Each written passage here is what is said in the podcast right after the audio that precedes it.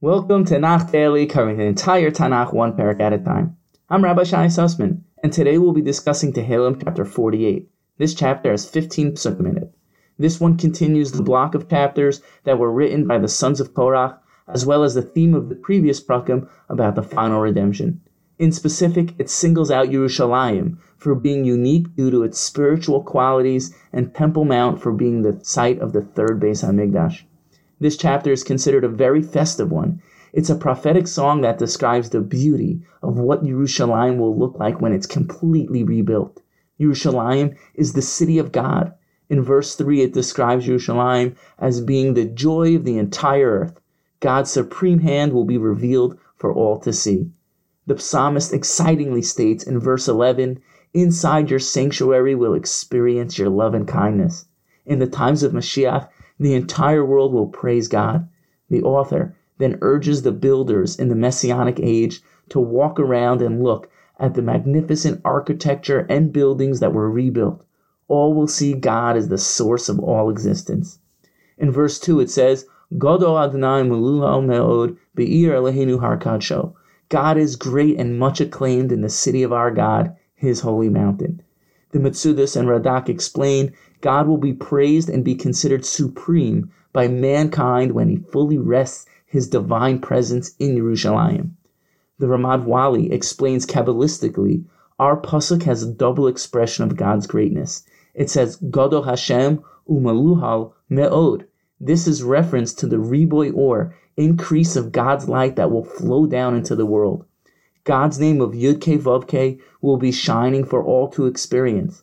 That's why if you spell out God's name Bemiloi with the letter Aleph, it equals 45, which is the same numerical value as the word Me'od in our pasuk.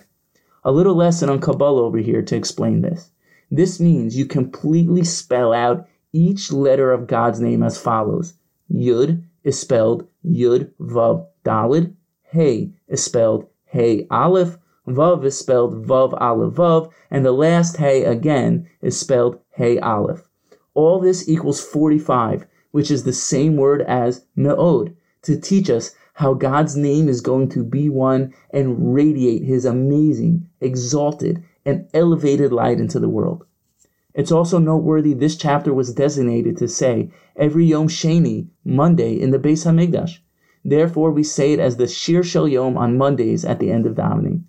The Gemara in Rosh Hashanah 31a explains the reason why this was selected to say on Mondays at the Beis Hamikdash is because it corresponds to the second day of creation when God created a separation between heaven and earth.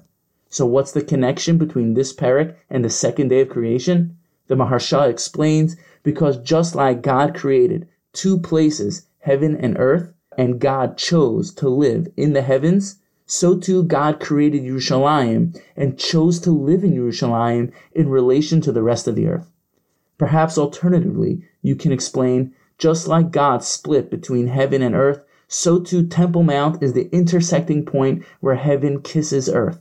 It is the very place where this split occurred.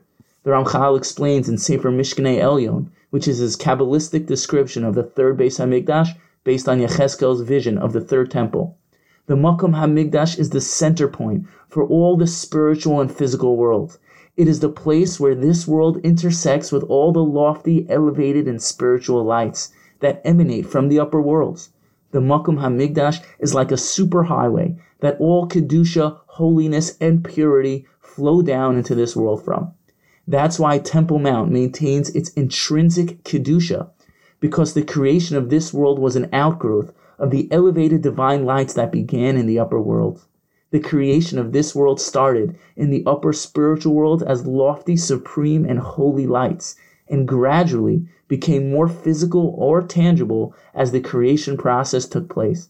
They, in a sense, burst forth from the Makom HaMikdash in the Kodesh Kodashim, Holy of Holies. It is the so-called umbilical cord of creation, where the divine ideal gets manifest in this world. Let us merit to see the third Beis Hamikdash built with our very own eyes, when we'll all be able to say what it says in verse 15, Ki Elohim Elokeinu Olam Va'edhu Yinhagenu Almus. For God, He is our God forever. He will lead us evermore.